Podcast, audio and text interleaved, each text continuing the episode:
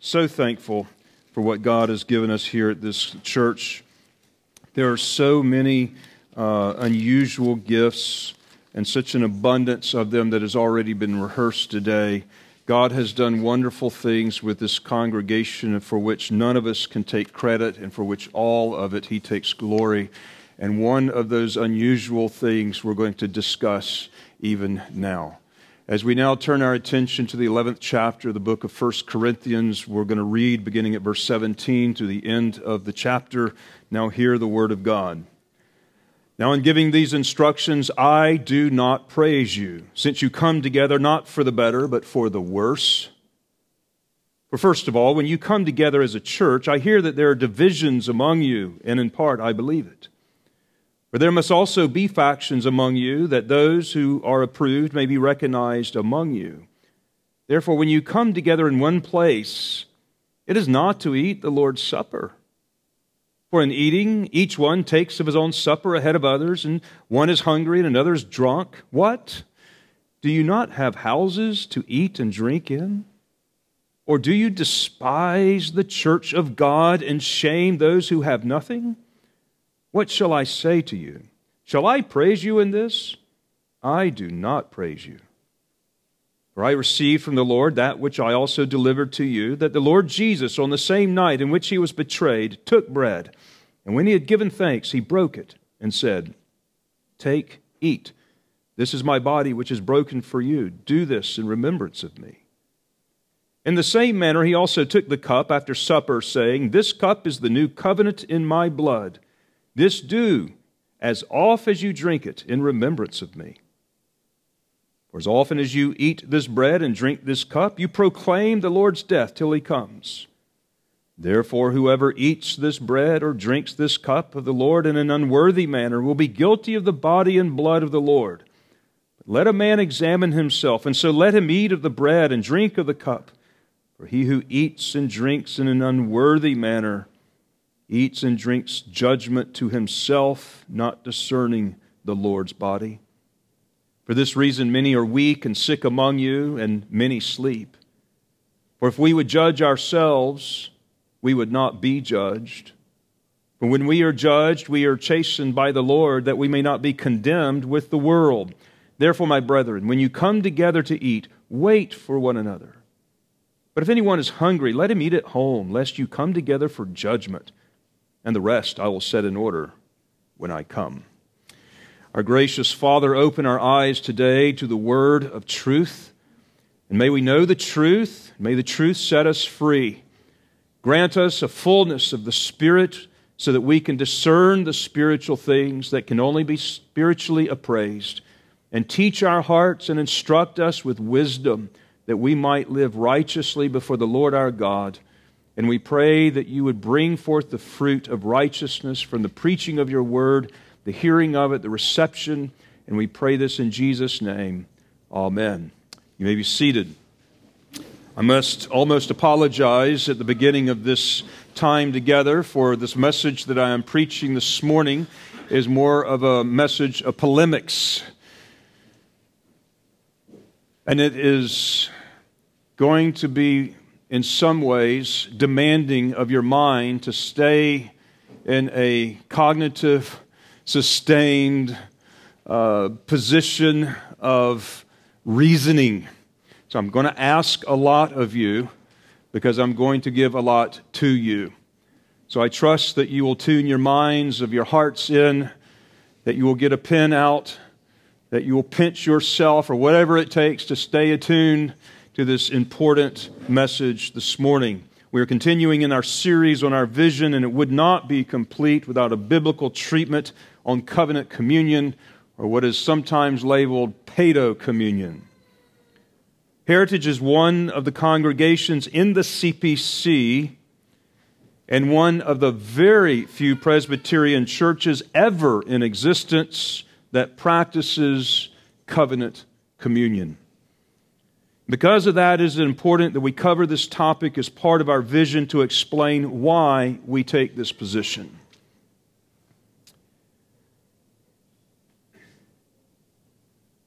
As we can look around the landscape of our nation, and we see what's going on out there, it should be something that causes us to pause and say, What is wrong? And when we look at the church and we look at the state of the church today in America, while God is doing many wonderful things in many congregations, the church is greatly slipping, and the church of America today is in great need of a reformation. A reformation of the Word of God, a reformation to be called to prayer, a reformation of worship reformation of humility and getting on our face and calling out to God, pleading with Him. And when the church gets itself right, then the nation will have a hope. What we need as part of that reformation is a recovery of the doctrine and the practice of the Lord's Supper. There are many sound biblical Protestant churches that do not partake of the Lord's Supper very often. Sometimes it's very seldom, once a quarter, once a month. And there are some that take of it every Lord's Day, as it should be. Then those who do receive the sacrament of the Lord's Supper each Lord's Day, there's even a smaller number, much smaller number of those congregations that allow all the baptized children to come to the table. And this may seem like a small thing or a marginalized thing, but this is a very important thing. If what is before us is a means of grace, then why would we neglect that which is a means of our salvation. This is an important point that needs to be addressed in the broader church, and it should not be marginalized, minimalized, because we are essentially starving our children and wondering why they are supposed spiritually emaciated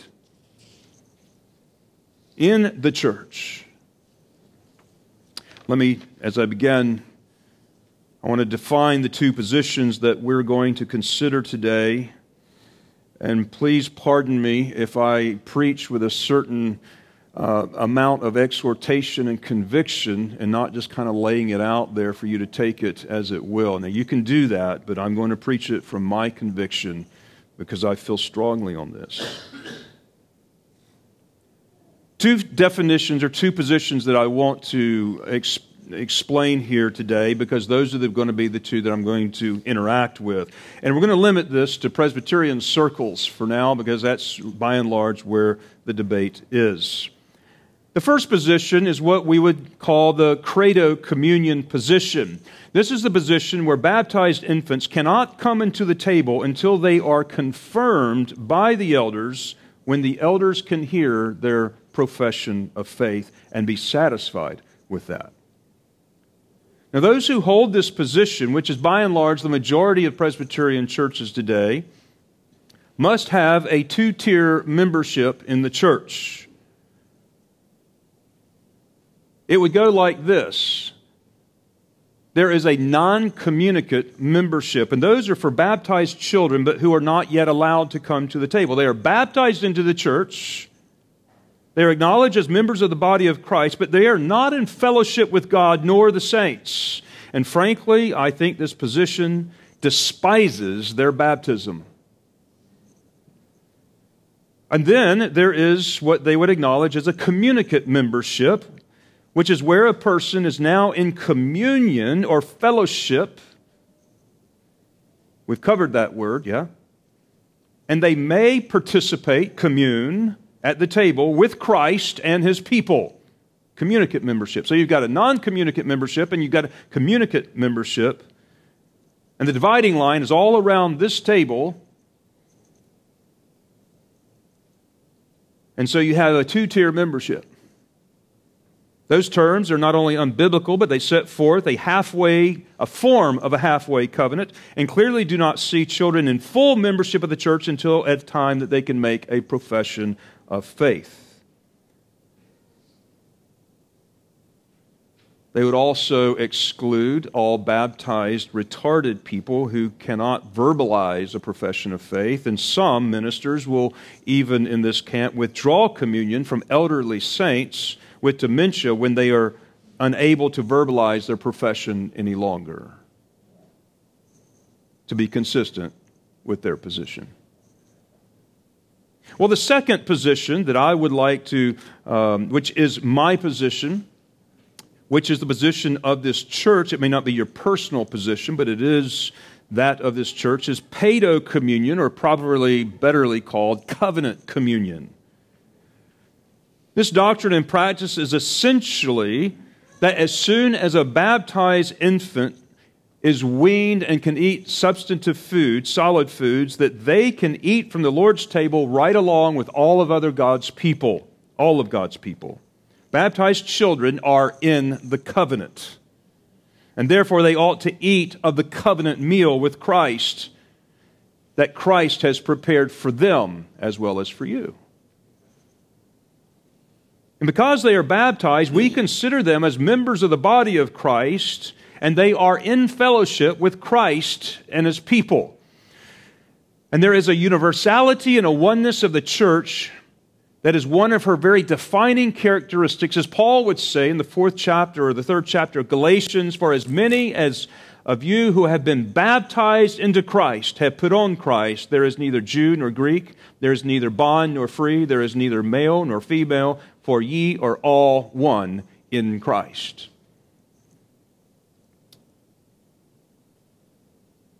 While the majority of the Presbyterians do not hold this paedo or this covenant communion perspective, we should recognize, however, that historically the early church baptized their infants. They kept them in the worship service with them, along with their families, and they all ate of the Lord's Supper together.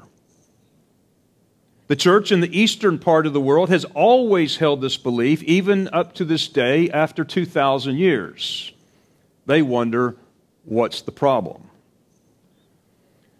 It is my understanding that the church of the West had the very same practice up into the 11th century or so. So while this congregation is in a very small minority position of today's modern evangelical world, I would contend that we are still in the majority over the history of the church. And that should give us pause to consider if there might be something in the modern church that we're missing or is not properly understood biblically. Unfortunately, this debate can become quite heated among Presbyterians, and straw men are quickly erected and assigned to particular camps. While I believe I have church history on my side in this argument, I want to appeal just to the scriptures this morning in an attempt to make a persuasive argument that we should only, that we should have, that should be, our baptized children coming to the Lord's Supper on every occasion that we observe it as has been our practice and our belief since we started.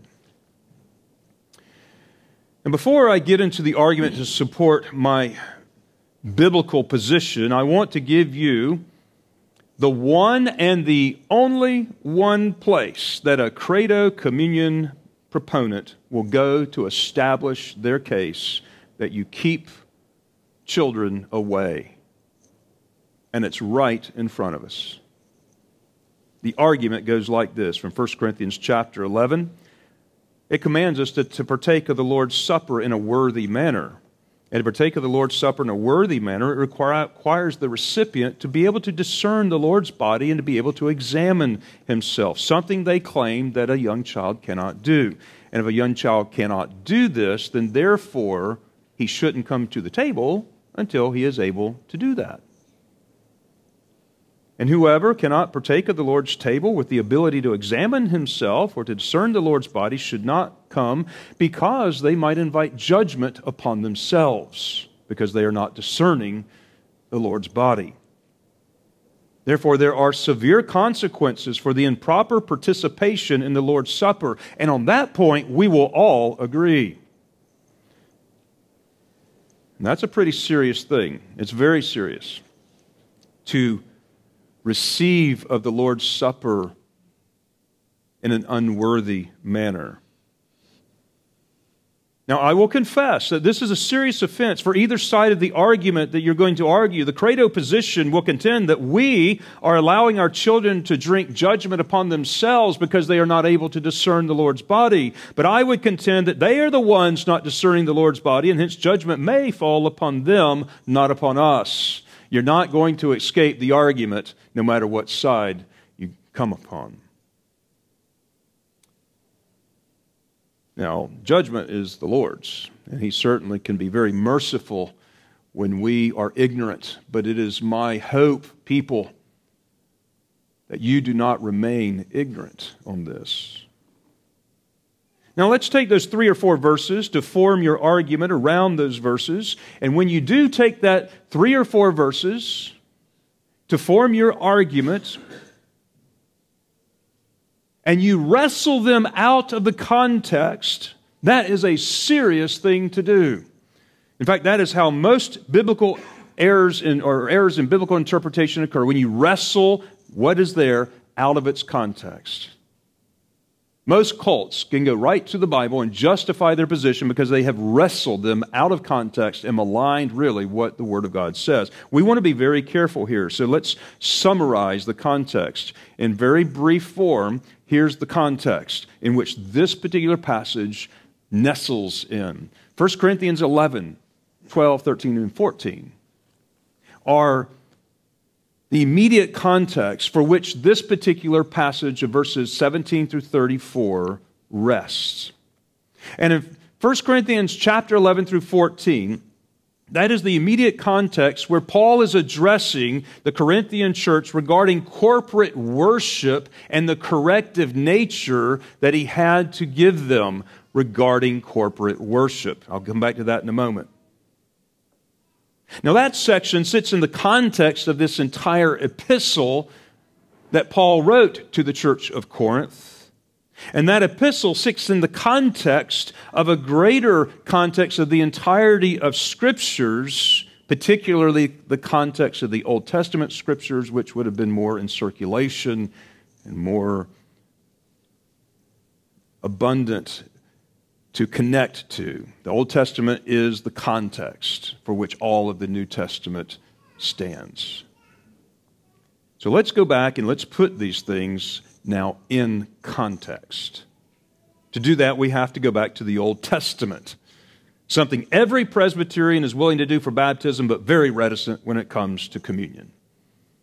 But we have to do that, the context of the Old Testament. Let's look at the biblical context of the Old Testament. First of all, and I realize this is going to be uh, very quick and very brief, and I'm trying to cover a lot of material in a very short amount of time. But the children, we have to acknowledge, ate the manna in the wilderness, and they drank of the water that came out of the rock. Would you agree with that?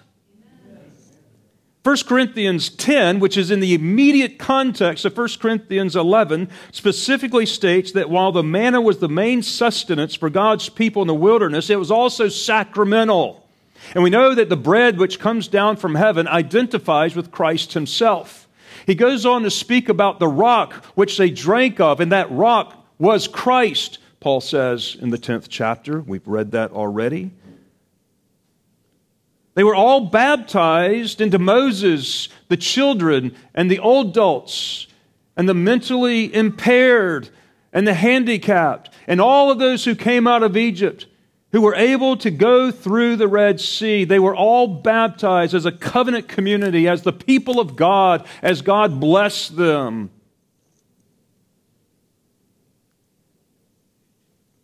And they all ate of the spiritual food and drank of the spiritual rock unless we try to explain it any other way, Paul says in verse 1 of chapter 10 Brethren, I do not want you to be ignorant. We should note that in 1 Corinthians 10, It is in this immediate context of 1 Corinthians 11, and it has a lot of sacramental language throughout the entire chapter, and it's identifying the sacraments in some sense of the Old Covenant, but it is using New Covenant sacramental language like baptism, identifying back to the Old Covenant sacraments, and you, we see a unity between the two. More of that in just a minute. But let's take another second notable of the Old Testament context. When we come to the Old Testament feasts, we're coming now more into the context of what we should be considering. The entire covenant community of God's people in the Old Testament ate of all of those feasts.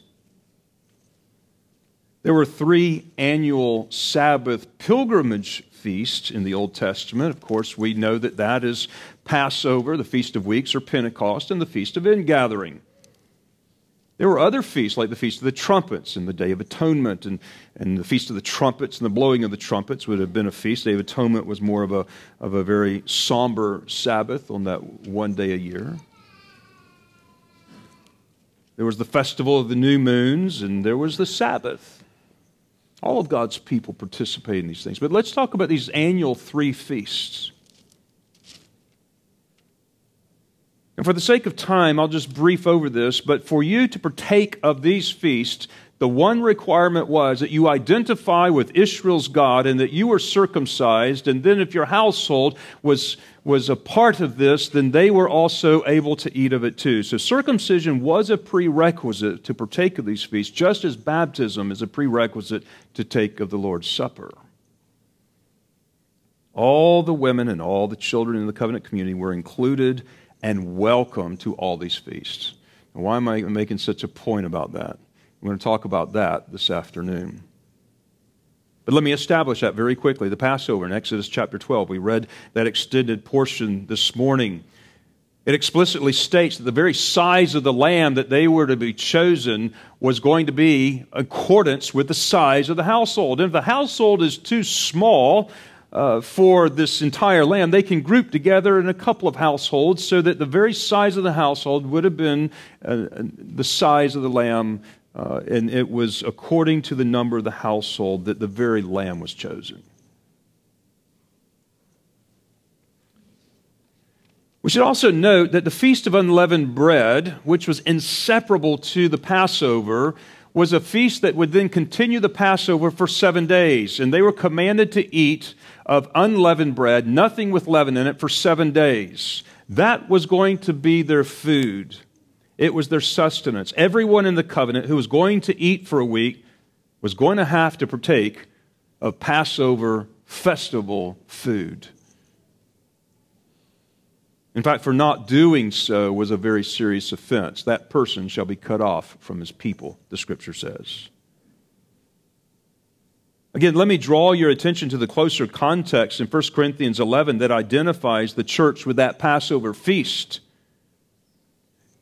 You say it every Lord's Day. For even Christ, our Passover, is sacrificed for us. Therefore, let us keep the feast. 1 Corinthians chapter 5. Secondly, we have the Feast of the Weeks, which is Pentecost. That identifies with the coming of the Spirit in power upon the kingdom. When the kingdom of God comes to the earth and the Spirit then is poured out upon all flesh in the covenant, including the little ones. That was one of the great um, promises and things that happened at Pentecost from the least to the greatest. It is to you and to your children. This is what's going on, Peter is saying in Acts chapter 2. But this Feast of Weeks, which was going to be a precursor and a foreshadowing and a foretaste of that, always on the first day of the week, by the way, says in Deuteronomy 16, Then you shall come together for the feast of the weeks to the Lord your God. And it says, And you shall rejoice before the Lord your God. You and your son and your daughter and your male servant and your female servant and the Levite who is within your gate, the stranger and the fatherless and the widow among you and the, at the place where the Lord your God chooses to make his name abide. And then there's the Feast of Booths or the Feast of the Ingathering, sometimes called the Feast of the Tabernacles. Again, Deuteronomy 16, you shall observe the Feast of Tabernacles for seven days, and you shall rejoice in your feast. You and your son and your daughter and your male servant and your female servant and the Levite and the stranger and the fatherless the widow who are within your gates. All three annual feasts were for the entire congregation of Israel across all those demographics. And in Christ there is neither male nor female, barbarian, Scythian, bond or free. This was a covenant feast before God for all of God's people. And notice the emphasis of the scripture. It says, You shall rejoice before the Lord. You shall rejoice in your feast. That's what this is to be about rejoicing, celebration, feasting. Unlike what so many make the Lord's Supper out to be today morose, morbid. And yes, we are to remember Christ's death, but we are on the side of the resurrection, and the cup of blessing which we bless is a cup of rejoicing. And that's the broader context. My argument for covenant communion goes like this, just from that broader context. The children of the covenant were always included in every festival, sacramental meal in the Old Testament. And now, when we come to the New Testament, where there is more grace, more power, and more glory, even to the pouring out of the Spirit upon our children, how much more they ought to be included in the sacraments, including the sacred sacramental meal of Christ. And where did we find in Scripture that they should be excluded. There's not a single place. You remember the argument that comes against this from the present passage would say if a child cannot yet examine himself or discern the Lord's body at this point, at the point where it is verified by the elders when he or she can verbalize their faith, then he is eating in an unworthy manner and shouldn't eat of the Lord's Supper until such a time he is able to do so. But that is not at all what Paul was intending his readers to understand here.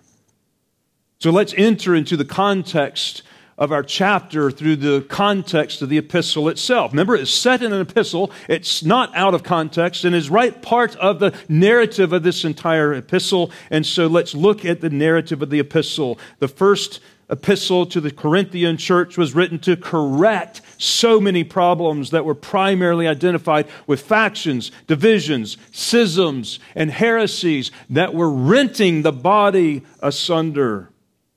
So, chapter one, Paul immediately gets into the objective for which he writes. Paul says he is confronting these very divisions. I hear, he says in verse 10 and 11, that there are divisions among you and such things as ought not to be. For some are following after Peter, some are following after Apollos, some are following after Paul, and some are following after Christ. Whatever that means. Is Christ divided? He says. So in chapter one, he immediately gets into the very focal point that he's going to be addressing with all of the problems that he's going to be correcting. And as this divided body in chapter one and two, he's going to address this dichotomy. The Jews are seeking for a sign, the Greeks are seeking for wisdom, but I want to know from you one thing Christ and him crucified because that division was getting into the body and dividing the body. Chapter 3, he continues dealing with the sectarianism that was dividing the body at Corinth. Chapter 4, he deals with the pride that makes some people more elevated than others, and that pride begins to minimize Paul's ministry to them. Yeah. Paul. No, I'm after Peter. I'm after Apollos. Chapter 5 is interesting because while they were allowing all the ungodly division, the one thing they didn't divide from were from the immoral people who should not be eating from the Lord's table. And so he has to ban and correct their practice. Their pride had led them to include those who should have been barred. Chapter 6, Paul addresses the issue of the division such that the relationships were so destroyed they couldn't even get along with each other. They were taking each other, members of one church in the same church, taking each other to court and suing them in the courts of the Romans and the civil magistrate, bringing shame upon the name of Christ by taking their business that they could have handled in the church to a place that was dishonoring Christ. Chapters 8 through 10, Paul instructs the church over the abuse of liberties and not to consider or care for one another. They're not considering the weaker brethren. They were very proud and very arrogant in their practice of liberties, and they didn't care how it affected other people. And again, this brought hurt and division. And then, chapter 11 through 14, he now addresses the problem and has come right into their worship service.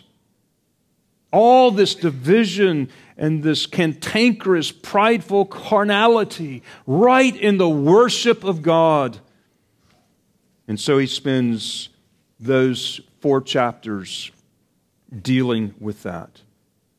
In chapter 11, he begins in verses 2 through 16 addressing the resistance by some women not to cover their heads in worship. In chapter 11, now in 17 through 34, which is our passage today, he's addressing the divisions in the body and the abuse of the Lord's Supper because of those divisions.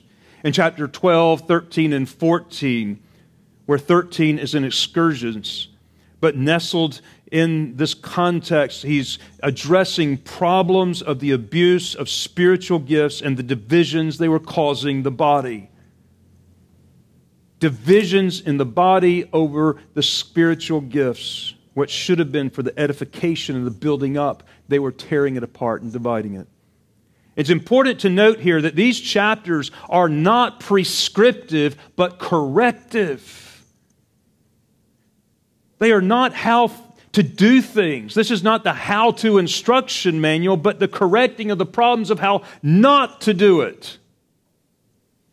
So many people have brought 1 Corinthians 12 and 14 particularly to mind in terms of the how to worship service, as opposed to, no, that's corrective, not prescriptive. Chapter 15 deals with a heresy which is causing divisions and a heresy over the most important thing, the resurrection of Christ. That's the context in which these verses are nestled. Now let's enter the text itself. No doubt there's warning here because there's a correction that Paul is addressing. The warning passage in verses 27 through 34 is designed to correct the abuse that is going on in the Lord's Supper. The sin was schism. The sin was factions. The sin was division. And coming as one body, partaking of the Lord's Supper, they were missing the entire essence of what they were trying to, what they were supposed to be doing by coming to union and fellowship with Christ at the table when they were in disunity and disfellowshipping one another. Draw your attention in your Bibles to verse 18. For first of all, when you come together in the church, I hear there are divisions among you, and I partly believe it. Yeah, I believe it, all right. Verse 20 When you come together, therefore, in one place, it's not to eat the Lord's Supper. You're saying it is, you think it is, but it's not. You're going through the form of godliness, but you're denying the power thereof, is how he may say it in another passage. Verse 21 For in eating, everyone takes before his, before, uh, For in eating, everyone taketh before other his own supper. One is hungry, another is drunk. They're getting drunk on the communion wine. They're being a glutton off of all the food. It's not leaving others or enough food for the others to take of it. It was just a complete abuse of what the sacramental meal is supposed to be about. And he goes on, verse 22 and he, he's chastening them. He's correcting. What? Do you not have houses to eat in? And do you not have houses to drink in? Get that settled before you come here because you, or you despise the church of God. Notice that. You show contempt for the church of God by the way you're coming to the Lord's Supper. He says, Do I praise you in this? I don't know if you can feel the heat of the Apostle Paul coming down on the Corinthian church in this particular uh, segment of the epistle, probably more than any other part in the epistle. It was so important and so hot that it was to the place where God Himself was judging them, and they didn't know why people were getting sick and dying. And Paul saying, This is the reason. Therefore, the purpose of Paul's warning was not to set prerequisites for intelligent participation, but the self examination was a preventative measure to come to the table in communion with one another and not in disunity. They were despising the church of God in the way they were coming to the table. Now, the passage explicitly identifies the very reason Paul is writing this. It's corrective, it's addressing a problem. They were dividing in the body of Christ in their selfishness, their pride, and their ungodly divisions, and then they were coming to the table which was to identify their unity.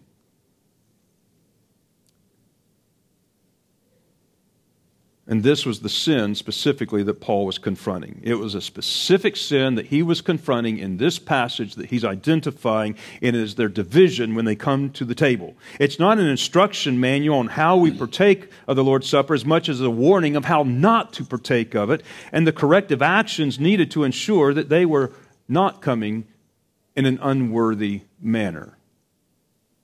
That's the context. That's the setup. That's the point that Paul is addressing here. Now, let's unpack the meaning a little bit more.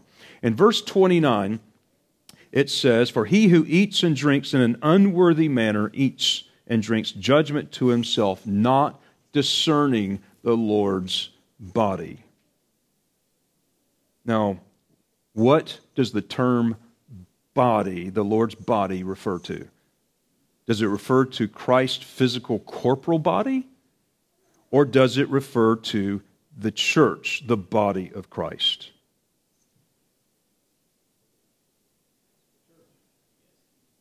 Yes. Yes. Both.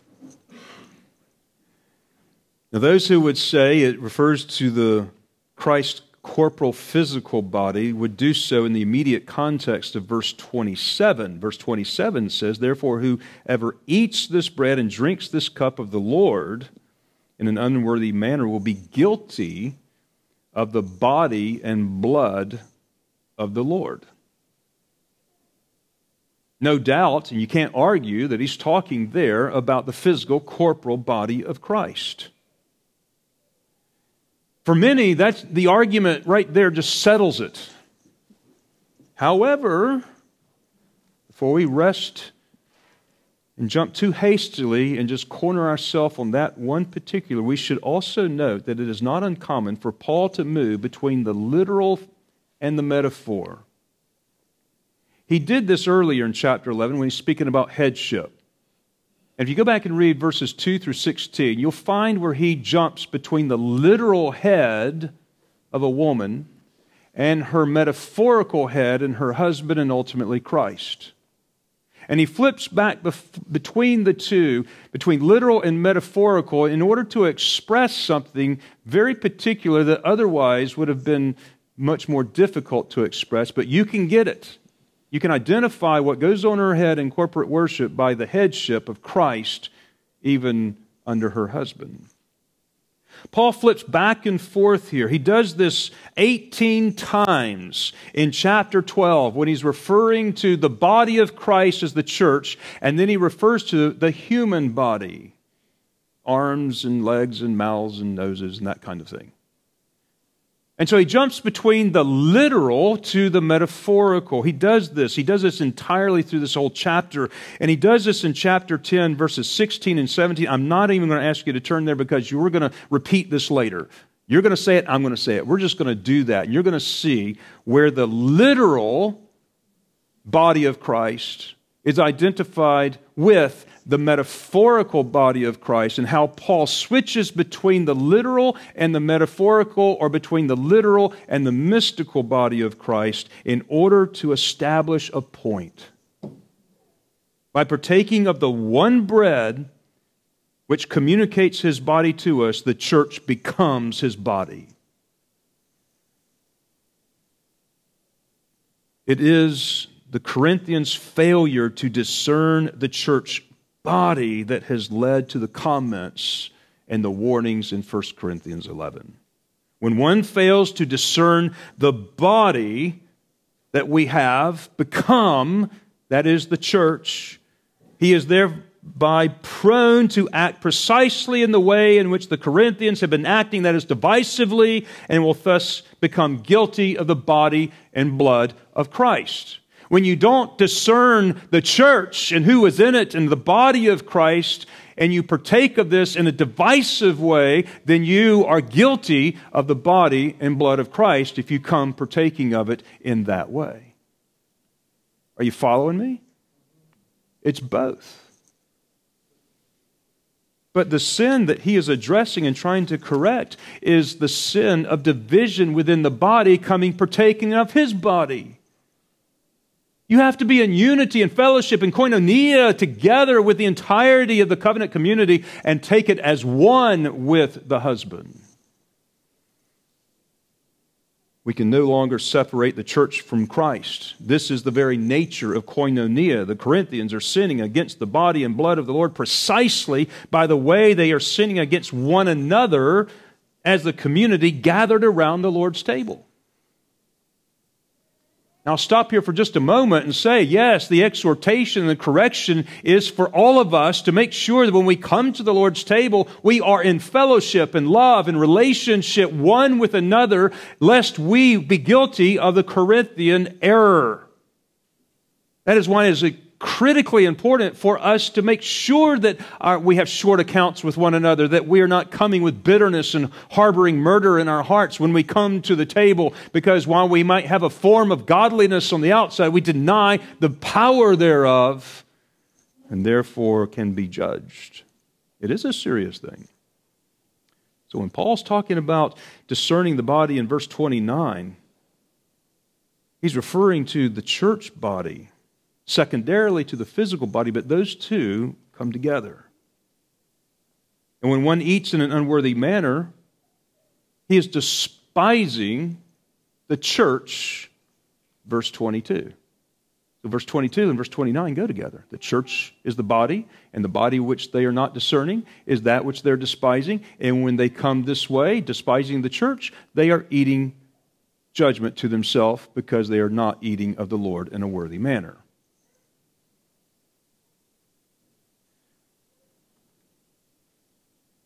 And all this has been turned around to make sure that some child can come with some verbal expression so that if he's has a baptism and he's not been condemned or judged uh, by, by being uh, unfaithful apostate,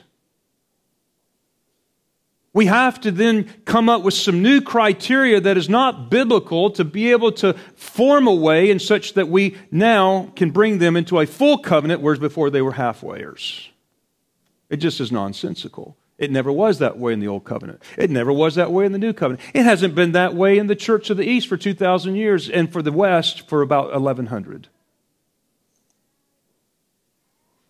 Now, I agree that there's a warning here that we need to understand, but that warning is not against the children, the warning against those who actually are guilty of the sin that he is addressing. That's where the warning is.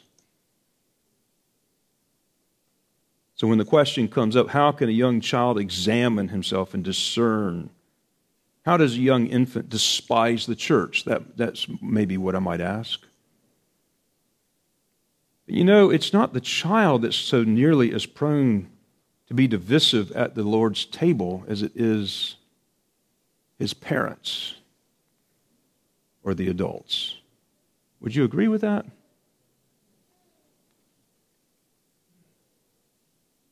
1 Corinthians 10, verses 1 through 13. I'll briefly just give you a thumbnail sketch. Is it an appeal to the Old Testament which provides the framework for New Testament sacraments? The 1 Corinthians 10 passage. We only read through about verse 4, but if you go on and read the verse 1 Corinthians 10, you'll see that they all ate of the manna.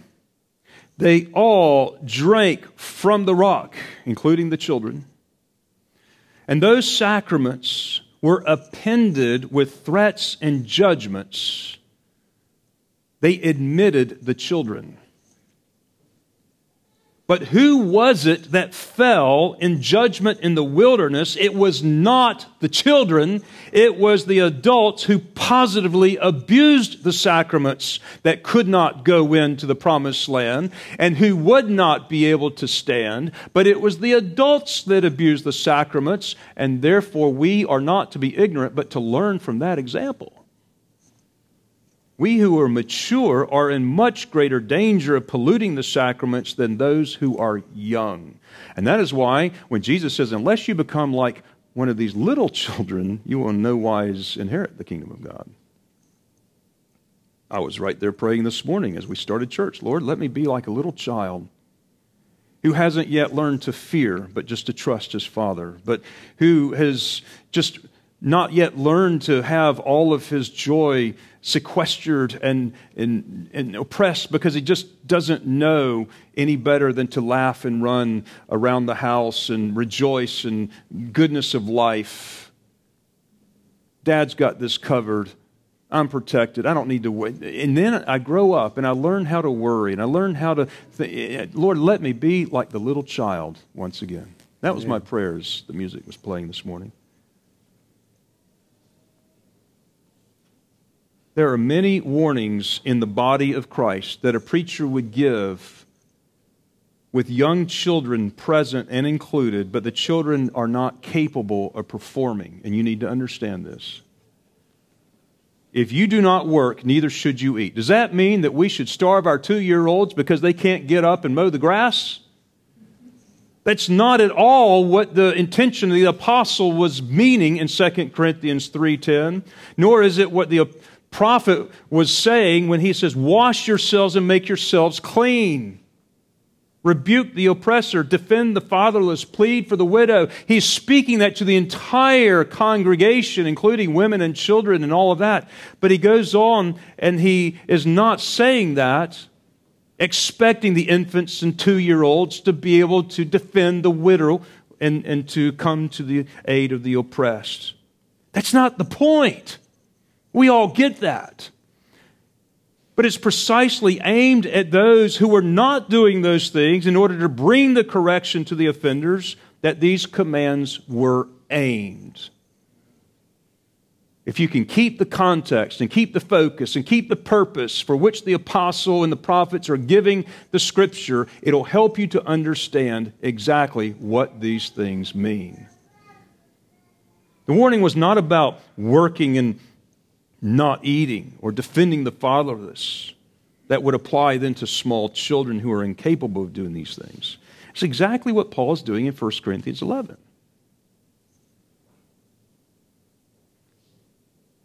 So while we do not withhold food from our small children until they reach such an age where they can work, neither should we withhold the bread and the wine of the gospel from them until they reach an age, and whatever age that would be, that's quite debatable, until they can fully intellectually explain all these things in detail.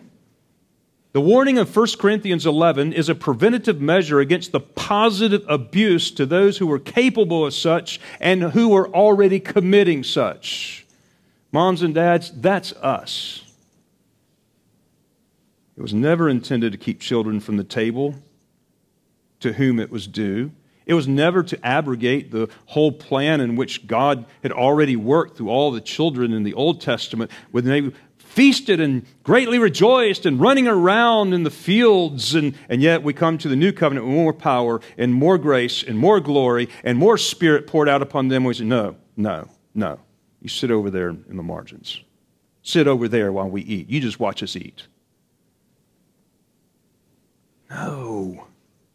If properly understood, I might humbly suggest that those who withhold the covenant children from the table, it is they and not us who is not discerning the Lord's body by not recognizing that the children should be included and come.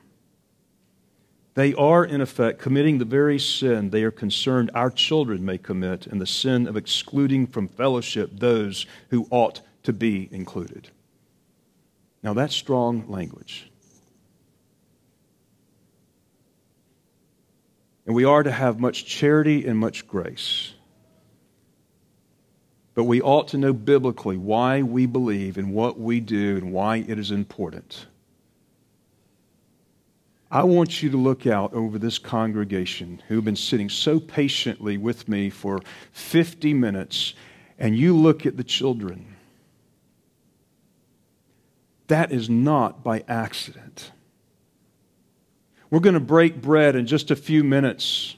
And these little children are going to hold that piece of bread until we all eat together. And they're going to wait. And they wait because they've been trained to wait. And if they don't get their bread and they don't get their wine, they miss it. They long for it.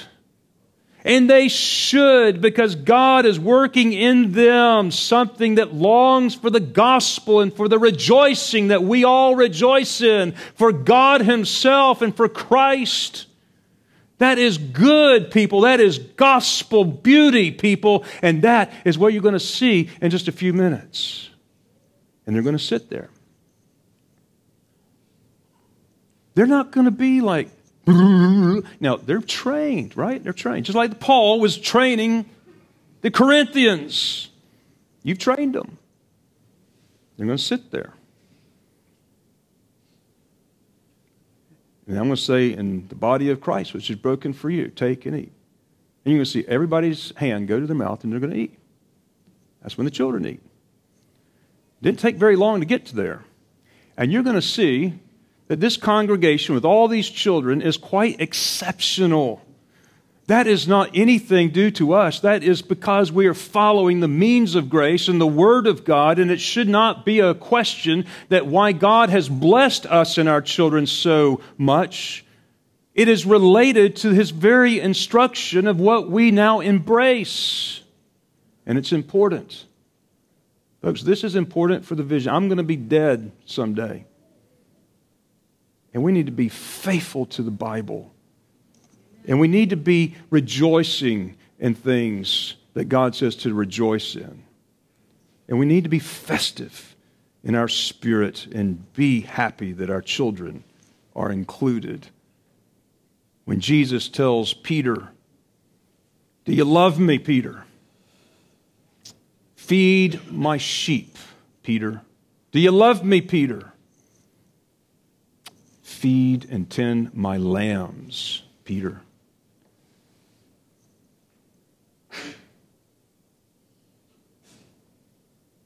But it is unfortunate that so many of the conversations we have around the Lord's table seems to be anything but joyous. They become contentious. And I will say if there's someone that does not hold to the same view, you take the high ground and you maintain the essence of the Lord's table, which is the unity of God's people, and you love them and be charitable to them, and you love them with Christ's love, but do not allow Satan to come into the sacraments, the very symbol of our unity, our very identity with Christ and do not allow him to divide us over the very emblems that are chosen to be our signs of unity. Be charitable. embrace the essence before you even embrace the element. And so you come prepared, embracing the essence of unity with Christ, one with another, as one faith, one Lord, one baptism, one God and Father, but one church, one body, as we come together in the oneness. This is a feast that should be characterized with joy and singing and feasting and joy and rejoicing and just festival. It's a festival, people not a sense of morose, morbid introspection that is not fitting for the occasion until such a time that we can intellectually verbalize the uh, lapsarian arguments and the decrees of God from the larger catechism with the express approval of the PhDs who would oversee that. That is not at all the intent of this meal, that is to instruct our hearts as we feed upon Christ. A child never had to learn how to eat and suck from his mother's breast. And so here Christ has given us and our children an innate sense to desire to feed upon him as we come to the table. Let's not deny that to our children.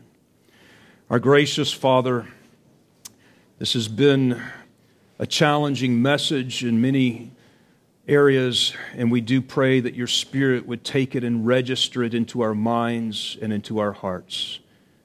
We pray that we would be open to this and that we would love this and that our children would embrace this in the coming generations and that we could see a reform in the church. Oh, would to God that the church would be having the Lord's Supper every Lord's day and would to God that we would not deny our children those very things that you have given to them as you rebuke the disciples when they tried to prevent the little children, even the suckling babes, from coming to you. Lord, we pray that you would guide us in our spirit, that as we come around the table, it would be truly a time of joy time of looking around and feasting one with another and with our children in the gospel of grace, knowing that Christ Himself feeds us with His body and His blood and life everlasting. So we pray that you would bless this time and be glorified in it all. In Jesus' name, amen.